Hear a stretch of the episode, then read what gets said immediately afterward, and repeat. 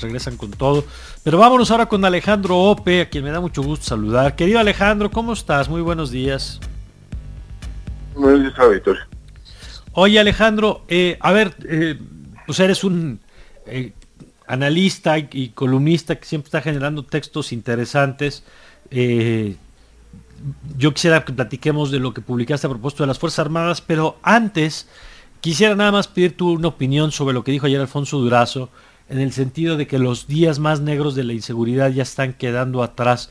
Eh, ¿Hay alguna evidencia de que eso sea así? Pues mira, eh, celebro su optimismo, pero, yo creo que no hay mucha evidencia contundente que esto haya sucedido. Ah, durante la pandemia, en efecto, hay una disminución de algunas categorías de delito patrimonial, pero eso es resultado de la propia, una situación excepcional, ¿no? Con la pandemia la gente se quedaba en casa, cambiaron los patrones de movilidad, cambiaron los patrones de rutina, rutinarios de las personas y por lo tanto cambiaron los patrones de actividad delictiva. Eso mm. sucedió en todo el mundo. y conforme se vaya normalizando la, la, vida cotidiana en México, pues seguimos regresando a los mismos niveles y ya se empieza a ver en meses recientes. Entonces, y, y el delito que sí medimos bien, el homicidio, y el cual el impacto de la pandemia es menor, pues no, no se ha movido. ¿no?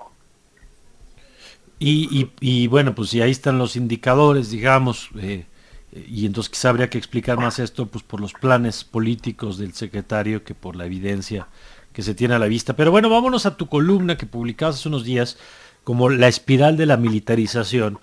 Y a mí me pareció eh, muy interesante porque no solamente retomas algo que es muy grave y que aquí le dimos mucho espacio, pero que como bien dices pasó en buena medida por debajo del radar, que es la entrega a la Secretaría de Marina del control de los puertos y las aduanas, sino que explicas cómo se están tomando una serie de decisiones que van expandiendo la influencia de las Fuerzas Armadas. Por ejemplo, esto que hablas de las funciones adyacentes, me gustaría que nos ayudes a entender cómo funciona y por qué cuando tú le das una atribución o una tarea, en realidad le estás dando una cosa más amplia. Sí, mira Mario, eh, lo que yo trataba de explicar es, más allá digamos, de la preferencia marcada del presidente de la República por las Fuerzas Armadas, ¿por qué ha habido una expansión continua y sostenida de, sus funciones, ¿no? de su ámbito de responsabilidad? En esta organización sin duda, pero en otras también, ¿no? Esto no es un fenómeno enteramente nuevo. Eh, el primer punto es esto que hablaba de las, funciones adyacentes. A ver, o sea, crece el, alcance del, de la militarización como por analogía, ¿no? Eh, es decir, si se le da a la si se le da a las, las Fuerzas Armadas, por ejemplo, la responsabilidad del combate al huachicol, pues parece lógico, por ejemplo, darles la responsabilidad sobre la adquisición y administración de pipas, ¿no? Para, para eh, distribuir el combustible. O el caso del narcotráfico, ¿no? se, le, se le entrega por completo a las fuerzas más el control del combate al narcotráfico y pues digo, no es, hay un paso relativamente pequeño en decir que hay que darle las aduanas, pues, por allí pasan, por allí pasan armas y drogas, ¿no? Eh, ese yo creo que es un primer punto, ¿no? Eh, un segundo punto tiene que ver eh, con eh, la de construcción, digamos, y la, de capacidades civiles, ¿no? Eh, una vez que se empieza a darle más y más capacidades a los a las fuerzas armadas, más y más funciones. Entonces ah, no hay un incentivo poderoso para formar capacidades civiles y no hay un incentivo de los civiles para formarse y adquirir esa, experiencia y responsabilidades. Eh, el caso de las policías es muy marcado, ¿no? O sea, en la medida en que cada vez más eh, secretarios de seguridad pública, estatal o municipal son militares, pues entonces está topado, ¿no? Está topado el, el mercado, digamos, para los mandos civiles. Eh, entonces hace muy difícil, entonces pues no hay cómo, es que habría que darse a los civiles y los militares, pues cuáles, ¿no?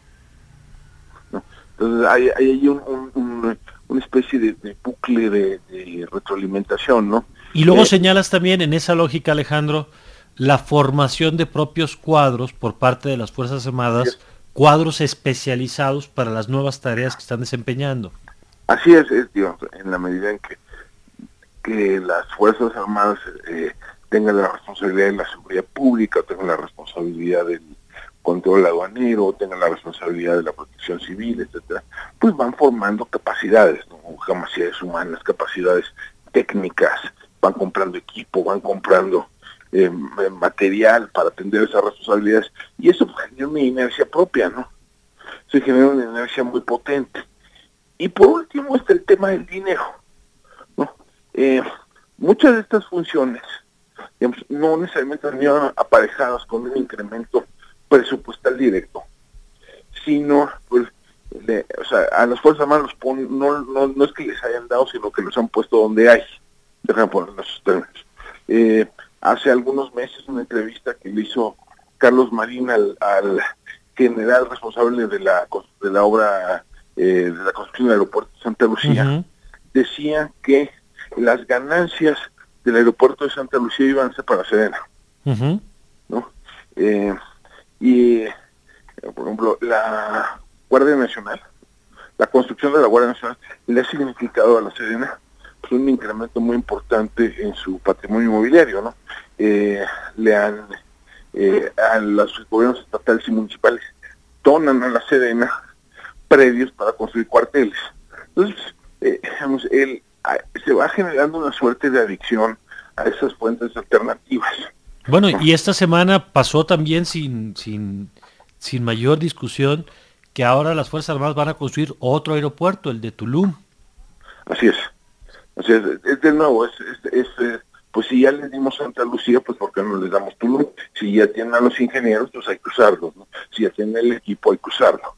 Entonces, esto se va, eh, la militarización de la administración pública eh, es un fenómeno que se alimenta a sí mismo, ¿no? Y que va a ser muy difícil de revertir.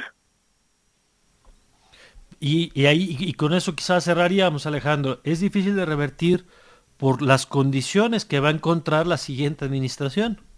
Así es, o la, o la que venga, ¿no? Es decir, eh, ya va a haber una, pues, un proceso ya relativamente maduro, ¿no? De colonización de algunas áreas de la administración pública por parte de las Fuerzas Armadas, ¿no?